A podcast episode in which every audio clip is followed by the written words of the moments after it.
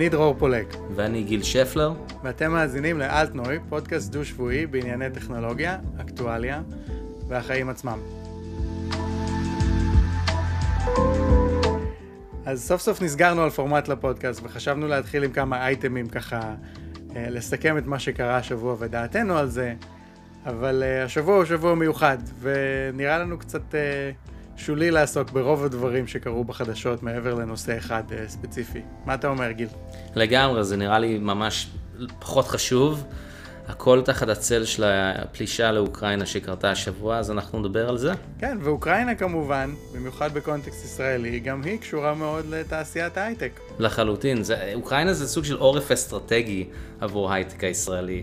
חברות הייטק שלא מצאו את המפתחים או את האנשי ספורט. Uh, או את האנשי שיווק בישראל, כיוון שלא היו מספיק אנשים או היה יקר מדי, הלכו ופנו למדינה באותו אזור הזמן, במרחק גיאוגרפי לא גדול, שאיתם יש קשר תרבותי ושפתי, במיוחד בין אה, יוצאי ברית המועצות לשעבר בישראל, ובנו שם קבוצות שהיו משענת, ומשענת מאוד חשובה להייטק הישראלי. אז, אז מה קורה עם כל זה עכשיו בעצם?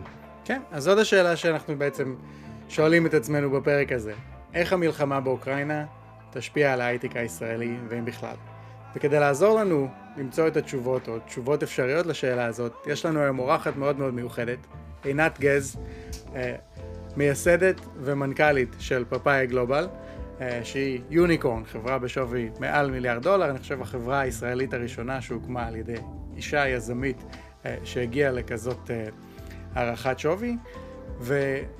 פאפאיה של עינת עוזרת לחברות טכנולוגיה ברחבי העולם עם כוח האדם שלהם, להעסיק אנשים ברחבי העולם, להזיז אותם ממקום למקום, אה, לשלם להם משכורות, לבטח אותם, וחשבנו שאין אה, טובה מעינת אה, לתת לנו את הפרספקטיבה שלה על מה קורה כרגע באוקראינה ומה ההשפעות הפוטנציאליות של זה על תעשיית הטכנולוגיה הישראלית ובכלל. אבל לפני זה, הודעת חסות קצרה, ומיד הרעיון. דרור. מה? אתה נשמע ממש טוב. תודה. כל מה שאתה אומר נשמע מדהים. גיל, אתה יודע שאני נשוי, נכון? לא, זה לא זה, זאת התוכנה שאנחנו משתמשים בה להקליט את התוכנית, היא פשוט מצוינת. או, ספר לי עוד. אנחנו משתמשים בריברסייד, תוכנה ליצירת הסכתים, פודקאסטים, ברמה הכי מקצועית שיש. שמעתי על זה.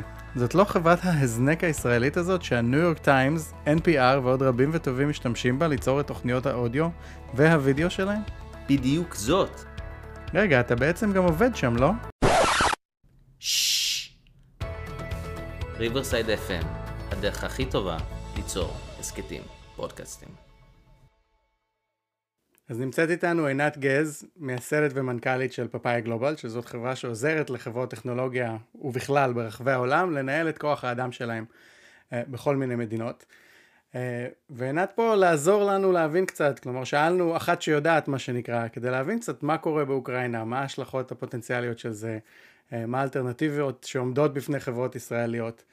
אה, אז בואו נתחיל מההתחלה, עינת.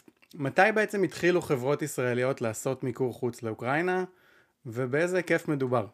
וואו, מתי זו שאלה ממש טובה, זה לדעתי עשור אם לא יותר מזה, כנראה יותר מזה. אה, אבל כנראה שזה גם במספרים אה, שגדלים, אה, מכפילים את עצמם או משלשים את עצמם כל שנה. למיטב ידיעתי, בסדר, וזה ממש ככה מללקט הרבה מאוד מידע, יש היום לפחות 20 אלף אוקראינים שעובדים במיקור חוץ עבור חברות ישראליות. אז בוא נגיד שכמעט, לא, לא, לא כאילו, כל סטארט-אפ ישראלי שכנראה אה, ניגע בו היום, יש לו איזושהי אה, רגל באוקראינה היום אה, מבחינת פיתוח. מעולה, וזאת הייתה השאלה הבאה שלי, כלומר כמה חברות ישראליות מחזיקות שם צוותי פיתוח, ואולי אם אפשר אז ל- לרדת יותר לעומק שם, אם נפלח את זה לעובדים ישירים לעומת uh, ספקים או כאלה, יש איזשהו, אפילו אם משהו אז השוק באוקראינה הוא קצת מוזר, וצריך להבין את זה כי זה, זה, זה, זה קצת מסבך את העניינים. באוקראינה יש איזשהו מבנה שנקרא Private Entrepreneur, זאת אומרת שבסוף עובדים הם אה, למעשה עובדים עצמאיים, ולמעשה אז יש שני סוגי התקשרויות, או שחברות מתקשרות ישירות עם אותם עובדים, אבל הם עדיין מוגדרים כפרילנסרים, יש להם הטבת מס מאוד מאוד משמעותית, אם uh, כשכירים הם ישלמו בין 40 ל-50 אחוז מס, אז כ... בסטטוס הזה של ה-PE הם ישלמו 10 אחוז מס, שאל תשאלו אותי למה, אני לא מצליחה עד עכשיו להבין את ההיגיון אה, בתצורה הזאת, אבל ככה זה. ו... ואז מה שנוצר זה שאו שהם באמת מתקשרים ישירות עם החברות הישראליות, או שנוצרה שכבת ביניים אה, שלמה שלמעשה חברות outsourcing מקומיות, שהן אלו שעושות את כל האדמיניסטרציה למעשה של לאגד את העובדים האלה תחת אה, קבוצות מסוימות, אה, לפני הקורונה לתת להם משרדים, לתת להם תשתית עבודה, ואז להתחבר עם חברות ישראליות. אז יש בארץ חברות ישראליות שמעסיקות ישירות לא מעט אוקראינים, וויקס, פייבר, פאפאיה אחת מהם, גאסטי, ביזבו, אה, וכנראה עוד אה, רבות אחרות שאני אה, לא, לא ציינתי. ויש עוד הרבה הרבה הרבה יותר מזה, שיש להם התקשרויות עם חברות outsourcing, שלמעשה מחזיקים להם צוותי פיתוח, אז העובדים האלה לא עובדים ישירים, או, או אין להם התקשרות ישירה של החברה, אבל למעשה מחזיקים משרה מלאה לכל דבר ועניין אה, בחברות שהם אה, נותנים להם שירותים. עכשיו ציינת שחלק מהחבר'ה האלה באוקראינה עובדים תחת חברות שבעצם משווקות אותם לחברות ישראליות ולחברות בחו"ל, מניסיוני הדל, חלק מהחברות האלה גם הוקמו על ידי ישראלים באוקראינה. כלומר, אני זוכר שאני הסתובבתי שם לחפש מפתחים, אז היו כן, ממש צוותים שישראלים הקימו שם. אכן, יש הכל מהכל באוקראינה, יש אה, אוקראינים שהקימו, יש זרים אחרים שהקימו, יש ישראלים שהקימו, זה תעשיית ה-outsourcing בכלל, ושוב, המבנה הזה של בסוף באוקראינה ששווה לך בסוף לתת שירותים לחברות זרות, ובטח אה, גופי הפיתוח אה, וה outsourcing, אה, הם לא משהו שרק חברות ישראליות נסמכות, אנחנו לא גילינו את אוקראינה. מה data שלנו בפאפאיה, אני יכולה להגיד לכם שיש לנו עשרות אלפי עובדים כרגע עבור לקוחות שעובדים באוקראינה עבור חברות בינלאומיות, לא, ממש לא רק ישראליות. רגע, אבל בכל זאת היה חיבור נורא טוב בין אוקראינה לישראל, וזה היה קשור גם לאזור הזמן, נכון, איזשהו קשר תרבותי לשוני בין יוצאי ברית המועצות לשעבר ואוקראינה, או נכון. שפשוט כל דבר בישראל, א', אנחנו נורא טובים בלהעביר אה, דברים שעובדים פה לאוזן וכזה, אה, אז יש הרבה יוצאי ברית המועצות בישראל, אז נורא קל לפתח צוותים למעשה שמדברים את אותה שפה ממקומות שונים, אה, פערי זמן יחסית קלים. בשגרה נורא קל להביא אותם לארץ, נורא קל לטוס, נורא קל לייצר את הקבוצות האלה. זה כוח עבודה מאוד מאוד טוב. צריך לציין, כן, שבשנים עברו, קצת לפני הפלישה של רוסיה לחצי האי קרים, אז ראינו גם הרבה קבוצות פיתוח בבלארוס, שמאז גם כן נכנסה לסנקציות, אה, גם ברוסיה יותר. אני חושבת שבסוף העניין הזה של אוקראינה, אה, כעדיפות על אזורים אחרים, היא אה, קצת עניין של בסוף קלות, נגישות, וקצת עניין של ההתחזקות הרוסית והסנקציות שהולכות לכיוון הזה בשנים האחרונות. כן, אני חייב, אפילו מניסיון אישי, לי היו שם כמה מפתחים ב-2015, 2016, וביקרתי אותם כמה פעמים.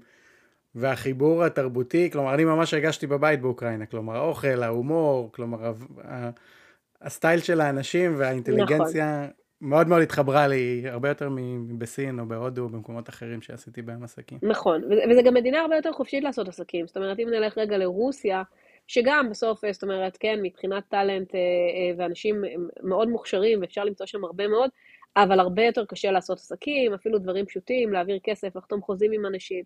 הכל כמובן עובר תחת אה, מסננת של שלטון וכל מיני דברים כאלה, שמאוד מאוד מאוד מקשים. אמ, אז אוקראינה השאירה את זה באמת כאיזשהו, מה שנקרא שוק מאוד פתוח, מאוד חופשי, לזרים לעשות, כאילו תעשיית ה outsourcing באוקראינה היא תעשייה משגשגת מאוד. עכשיו ציינת את המספר הזה של 20 אלף אוקראינים שעובדים בשביל חברות ישראליות בדרך כזו או אחרת. שימי לנו את זה קצת בקונטקסט, כמה ישראלים עובדים בארץ בחברות כאלה וכמה ובשווקים אחרים שמתחרים עם אוקראינה איך המספרים האלה נראים אם, אם יש כאלה מספרים. וואו, התקלתם אותי קצת בשיעורים במתמטיקה. אה, כמה מפתחים יש, אה, כמה מפתחים יש בארץ? אה, לא, עובדי ההייטק בארץ, אני יודע שיש יעד לא, של מיליון, אז יש פחות ממיליון. אז זהו, אז אני אומרת, זה בדיוק מה שבאתי להגיד, כאילו, בוא נפריד, כי בסופו של דבר באוקראינה יש באמת, כאילו, כמו בכל דבר, יש אומות שבנו את עצמם על, על סגמנטציה קצת, אז כאילו באוקראינה נגיד אין customer support. אה, זה, זה פיור פיתוח, פיתוח, QA, mm-hmm. אבל זה, זה בסופו של דבר מאוד בעולם ה-R&D. אז אני אגיד בגס שבארץ יש נגיד חצי מיליון, 600 אלף אנשים שהם אה, מפתחים בצורותיהם השונות בישראל. אה, מתוכם 20 אלף מגיעים מכוחות באוקראינה, זה לרוב גם באמת צוותים שהם חזקים, זאת אומרת, הם בדרך כלל תופסים מקום מהותי בפיתוח, לעומת מדינות אחרות שלפעמים קצת תופסים קצת את הטכנולוגיות הפחות טובות, הפחות מתקדמות. אז זה, זה, זה, זה קבוצה לא קטנה, זאת אומרת, אם יש משהו אחד שכולנו שומעים מכל עבר כרגע, אז אוקיי, כל הרודמאפ כרגע צריך להסתכל עליו, ויש בעיה כי קבוצות פיתוח שלנו מושבתות. אז מה, איך, ציינת שגם לכם יש שם חבר'ה ולעוד הרבה חברות ישראליות, איך זה נראה ביום-יום, בעיתות שלום? כלומר, עד כמה הם באמת חלק מהחברה שבה הם עובדים? מה, מה רמת האינטגרציה? כלומר, זה ממש כאילו משרד שלכם עכשיו תחת מתקפה רוסית, או שזה כזה... אז לגמרי, אצלנו, אצלנו זה מאוד, אוקיי? ואני חושבת שזה גם נורא נורא תלוי. אה, לנו תמיד היה נורא חשוב שהם יהיו עובדי פאפאיה, שיהיה לנו קשר ישיר אליהם, שהם ירגישו שהם חלק מהחברה. אה, כמובן, במגבלות הקורונה, אז לצערי לא יצא לנו לראות אותם יותר מדי, אני חושבת שסך כל האינטראקציות עם הצוות הם אה, הפיזיות היו מאוד מועטות, פעם או פעמיים בשנתיים האחרונות שהצלחנו לייצר מפגשים פיזיים. אבל יש באמת תקשורת יומיומית, וגם עכשיו, לצערי נתקלנו במגבלות רגולטוריות ולא הצלחנו להביא אותם לישראל כמו שרצינו. אה, לפני המתקפה על אוקראינה, אמ, וגם בצורה מאוד אה, מדהימה אני אגיד שהם, הרבה, הרבה מהם אה, פשוט כרגע הצטרפו ללחימה והם מאוד מאוד מאוד גאים להיות חלק בשורות של אוקראינה ובלחימה הלא פשוטה הזאת. אמ, ועכשיו אנחנו עוקבים בדאגה, מנסים לעזור איפה שאנחנו רוצים, עם כל הציניות כנראה שכסף זאת העזרה הכי גדולה שאנחנו יכולים לתת להם עכשיו, בין אם זה אה, רווחה כלכלית, בין אם זה לוודא שאנחנו יודעים לעזור לוגיסטית, אז לפעמים אנחנו מקבלים אה, פתאום אה, כל מיני לינקים, תתרמו לשם כי הם יכולים לקנות לנו דלק, ותתרמו לזה כי הם אה, קונים ציוד ו, ותרופות, ומקווים שזה ייגמר. יש, יש לי שאלה, אנחנו בארץ יודעים איך זה לעבוד תחת סבבי לחימה, זה קצת שונה כמובן, זה לא פלישה, אבל זה כן רקטות, יורדים למקלטים וכל הדברים האלה, ועדיין בדרך כלל יש איזשהו מנעד, יש אופציה כן לעבוד. מה המצב באוקראינה? הם לא זמינים, הם אופליין, או שהם קצת עובדים, או ש... מה קורה שם? תראה, אני חייבת להגיד לך שבסוף אני חושבת ש... אה, אנחנו קיבלנו החלטה של להגיד לאנשים, תשכחו מזה, כאילו, אנחנו לא מצפים שתהיו בשום מקום, הכל בסדר. כי, כי בוא, אתה יושב במקום, אה, אנחנו אה, יחסית יותר מתורגלים בישראל, יש לנו מקלטים, יש לנו תשתיות. צריך להבין שאנשים שם שולחים לנו תמונות, הם נמלטים מהבתים שלהם לתחנות המטרו. אה, בוא נגיד, זה שהם לוקחים את הלפטופ כדי להגן עליו, זה, זה כבר מה שנקרא דבר גדול, אבל אני חושבת שהדאגה, או כאילו, אם, אם נהיה רגע... באמת אה, הגיוניים. אני חושבת שהדבר האחרון שצריך להטריד אותם כרגע זה להשלים אה, שורות בקוד ולעשות קומיט אה, לדברים. זה באמת מקום של בהלה ומנוסה, ואני יודעת שהרבה מהם ניסו להזיז את המשפחות בתוך אוקראינה, לזוז בעצמם, לייצר אלטרנטיבה לכלי נשק. אני חושבת שהמציאות שם כרגע היא פשוט, היא, היא קצת מופרכת, זאת אומרת, היא ממש סרט, אולי זה דומה לישראל, לא, לא היינו שם אף אחד מאיתנו, אבל מה שנקרא במלחמות הראשונות שלה כזה, שכל אחד אה, מצא את מה שיש לו בבית ויצא להילחם פחות או יותר. עכשיו, בהנחה שבאמת אוקראינה נשארת ככה לא זמינה בחודשים הקרובים, מה, מה הן האלטרנטיבות בשביל חברות שהיום מחפשות לגייס או צריכות להזיז חלק מה, אז, מהיכולות אז שלהם? אז אני אגיד משהו לפני זה, שאוקראינה הפכה להיות אלטרנטיבה אה, מאוד אה, בעייתית כבר לפני הלחימה הזאת, משני סיבות. Mm-hmm. קודם כל היא מאוד מאוד התייקרה, בסדר? זאת אומרת, ברור שצריך להבין שחלק מההחלטה להוציא אוף שור אה, זה גם עניין של משאבים, אבל זה גם עניין של עלויות. כי יש קשיים תמיד בלנהל אנשים מרחוק. אה, יוקר השכר באוקראינה שראינו השנה הוא מטורף, הוא גם לא פרופורציונלי, זאת אומרת, זה לא קפיצות של 10%, 15%, יש אנשים אה, שהגיעו מהיום למחר ואמרו, אתם לא מכפילים את השכר, אני הולך לחברה ממול כי היא מציעה לי כפול. זה כבר יוצר איזושהי הסתכלות שכנראה אה, ההתקשרות האסטרטגית בסופו של דבר ולטווח ארוך, לאו דווקא אומרת שמחר אתה תקים שם את מרכז הפיתוח הגדול שלך, יכול להיות שיהיו לך שם כמה טאלנטים, אבל יש הבדל כשמסתכלים על גידול. אה, אני חושבת שפולין כנראה תרכז הרבה מאוד אה, כוח ומשאבים. אה, סרביה מתחילה להתחזק מאוד, פורטוגל כבר כמה שנים נהיית, נהיית מרכז גדול. אז כמו כל דבר, המפה זזה, ראיתי לפני יומיים כתבה על קטמנדו, אז אני, בוא נגיד, עוד קצת סקפטית לגבי להכתיר את קטמנדו כבירת ההייטק החדשה אה, של, של הפיתוח, אבל אני חושבת שהמפה בכל מקרה תזוז. אוקראינה גם שלפני המלחמה, וזה גם חשוב להגיד, הפכה להיות מקום שחברות קריפטו קצת התחילו להיכנס אליו בצורה מאוד אגרסיבית ולקחת הרבה מאוד משאבים טובים, וקשה מאוד להתחרות בשוק הקריפטו כשהוא מוכר הבטחות של... שהוא חם. בדיוק. אז נראה לך שזה אולי אחד השווקים שייפגע יותר מאחרים בגלל התלות הזאת באוקראינה? אני חושבת שבוודאות, אוקיי? גם, גם צריך להיות אה, מאוד אה, כנים ולהסתכל עכשיו ולהגיד, אוקיי, אנחנו כמובן, לא מכירה חברות שאמרו לאנשים, אנחנו לא משלמים לכם שכר ותיקחו ימי חופש ותלכו להילחם ואתם לא יכולים לעבוד, אבל בוא נגיד שאני חושבת שבסוף אה, לא כל חברה יכולה להרשות לעצמה עכשיו להמשיך לשלם משכורות לאנשים במשך חודש של לחימה ו- ו- ולהמשיך הלאה ולהגיד כרגיל. א', גם בסופו של דבר, מן הסתם, יש גם הרבה דברים שתלויים וצריך להתחיל לייצר בקאפים בכל מקרה. אז אני חושבת ש... א', זה נורא תלוי מה יקרה בהסכם עם רוסיה וכמה אנשים ירגישו שהדברים חוזרים לשגרה. אין ספק שאם שני הדברים ביחד יקרו, זאת אומרת, יהיה איזשהו חוסר ודאות, פלוס המשכורות ימשיכו לעלות, ולא יהיה איזשהו תיקון בשוק לעניין הזה, אני חושבת שהאוקראינה מאוד מאוד תיפגע בעתיד הקרוב. מה בנוגע לרוסיה? ציינת קצת שפעם היה יותר, היום יש פחות. עד כמה רוסיה היא בכלל אלטרנטיבה, או כיום, עד כמה יש תלות של מפתחים ישראלים, של חברות ישראליות במפתחים ברוסיה? כי הם שם הרי חוטפים סנקציות, נראה לי שכבר אי אפשר לתקשר איתם, לשלם להם, או... סליחה, עוד פעם, כי אני... רגע, אני אשאל עוד פעם. אני אשאל עוד פעם. כן. הזכרת קודם את רוסיה. מה בנוגע לרוסיה עצמה כיעד למיקור חוץ של חברות ישראליות? עד כמה תלות כזאת קיימת היום, אה, אם בכלל? פחות, הרבה פחות, זאת אומרת, אנחנו רואים ברוסיה באמת או אינדיבידואלים שאנשים איתרו איתם, או יותר דווקא אה, טאלנטים שהם יותר ברמה של פיתוח עסקי שם של השוק. אה, אני חושבת ששם המציאות היא מאוד ברורה, סנקציות שכבר התחילו אגב, כבר, כבר לפני ה...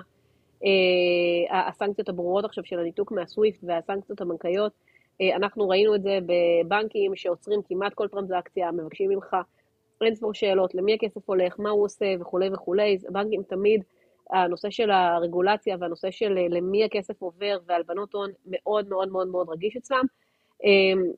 אגב, רוסיה, סתם, דברים בסיסיים, כל חוזה חייב להיחתם שם בנייר, וה... כל האדמיניסטרציה שם בכלל של להעסיק רוסים, אה, היא, היא מייצרת לך הרבה מאוד overhead שהוא קצת קשה. אה, לדעתי, האישית, ואולי אני טועה לגמרי, אבל אה, לדעתי חברות יחשבו מאוד מאוד מאוד, אה, כאילו, כמה פעמים לפני שהם יחליטו להעסיק מישהו ברוסיה, אלא אם כן יש לזה סיבה מאוד מוצדקת. אני חושבת שגם ברמת הסנקציות וברמה המסחרית, זה כנראה שוק שאנשים יעדיפו לא להשקיע בו. אגב, סנקציות ובעיות בתשלום, אולי זה בעצם יוביל לעלייה מחדש של הקריפטו, כדרך להעביר אה, כספים ממקום למקום, אז, אז יש פה אה, מעגליות, אתה לא יודע לאן זה הולך. אז, אז, אז, אז זה נכון מצד אחד, מצד שני, אני עוקבת אחרי כל האתרים כרגע בקייב, והם עשו מהלכים מדהימים ברמה של הרשתות החברתיות ולפנות לכולם והכל, ואחד מהדברים שהם מנסים לעשות זה לגרום גם לסנקציות על, ה, על הקריפטו. אה, של, של רוסיה, זאת אומרת, גם שם לעשות עצירה של, אה, של דברים, לא יודעת אם הם יכולים, אם הם לא יכולים, אם זה יותר כותרת והכל, אז אני חושבת שזה נורא תלוי. אם העולם יחליט שהוא נכנס בהם, וגם שם עוצרים דברים ומנתקים אותם, אז uh, אתה יודע, זה, הופך להיות כלי שגם כן לוקחים להם. אם לא, אז לא, אבל זה די מדהים בעולם הזה, זה די מדהים גם שממש רואים את שר, אני חושבת שזה היה שר ההגנה האוקראיני, קורא לאנשים לנדב מידע על ארנקי קריפטו של אה, בכירים רוסים, אה, די מטרה, די, די בהצהרה ברורה שהם רוצים לפרוץ אליהם ולפגוע בהם. כן, והוא גם קרא לאלון מאסק לתת להם אינטרנט לווייני, והוא ענה לו בטוויטר שהכל בדרך, הכל בדרך, והאינטרנט כן. פתוח לאוקראינה. אני גם גם ביקשתי מאלון מאסק כמה דברים, והוא לא, הוא לא ענה לי. אולי צריך לקרוא לטראמפ ולהגיד לו, בוא, עזוב, תהיה בצד שלנו, אבל אה, בסדר, אולי זה יעבוד. אז תגידי, עוד שתי שאלות.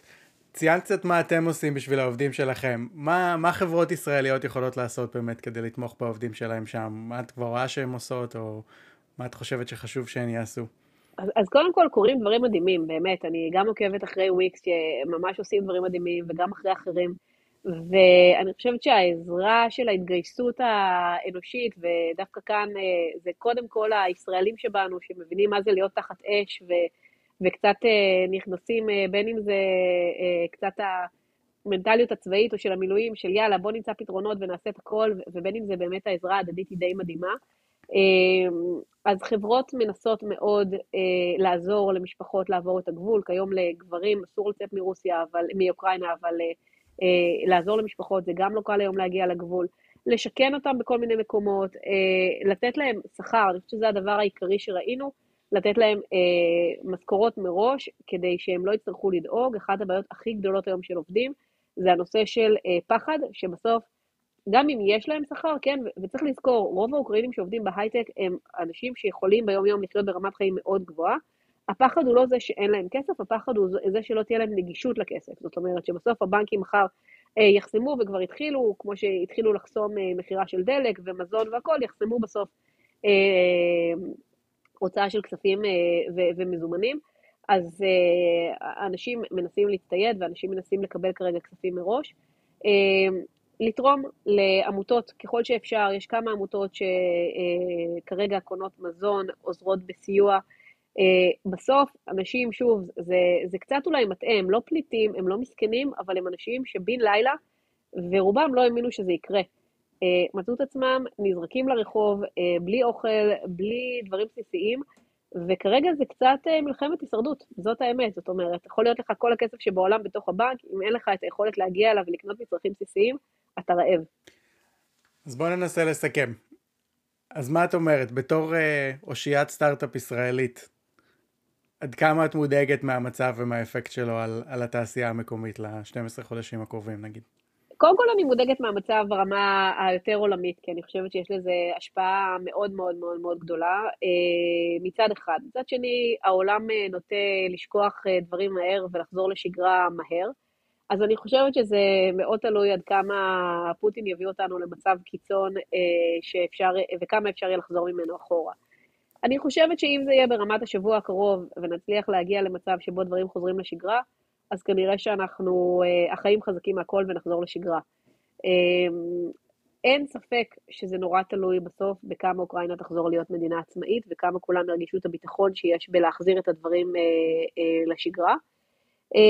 אני מאוד מקווה שזה ייגמר בזה, ושלא נהיה כאן בשבוע הבא ונדבר על מה שנקרא, על, ה, על היום שאחרי.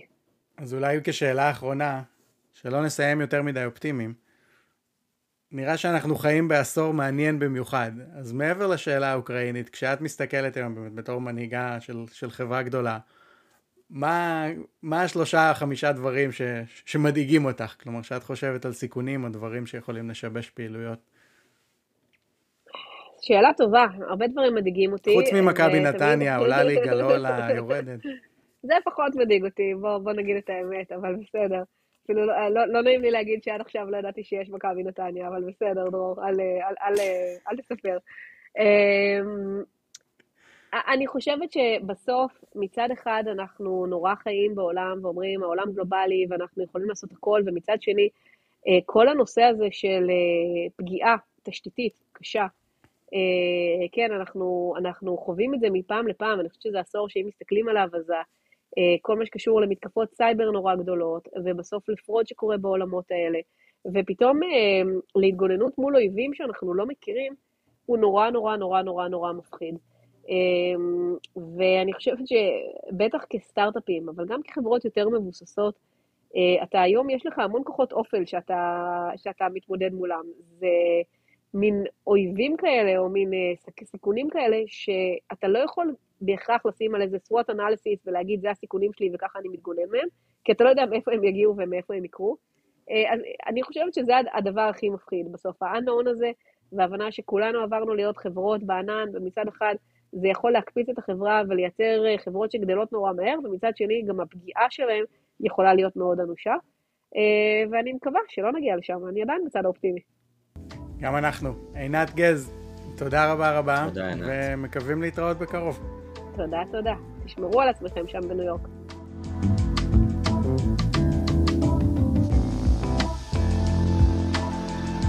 שמענו מעינת גז את הזווית שלה והזווית הכללית על uh, תעשיית ההייטק הישראלית וההשפעה של המלחמה באוקראינה. אז גיל, מה, איך, איך אתה מסכם? איך אתה רואה את הדברים? אני חושב שזה ממש מדהים שחברות טכנולוגיה ישראליות עוזרות לעובדים שלה בטח באוקראינה לצאת מהמדינה ולמצוא בעצם מקלט אה, זמני במקומות אחרים. אה, זה ממש מרגש אותי ברמה האנושית וגם בתור ישראלי. אבל משהו שחשבתי עליו אחרי השיחה שלנו, יכול להיות שאנחנו בעצם לא ביודעין משרתים איזושהי אג'נדה של, של פוטין.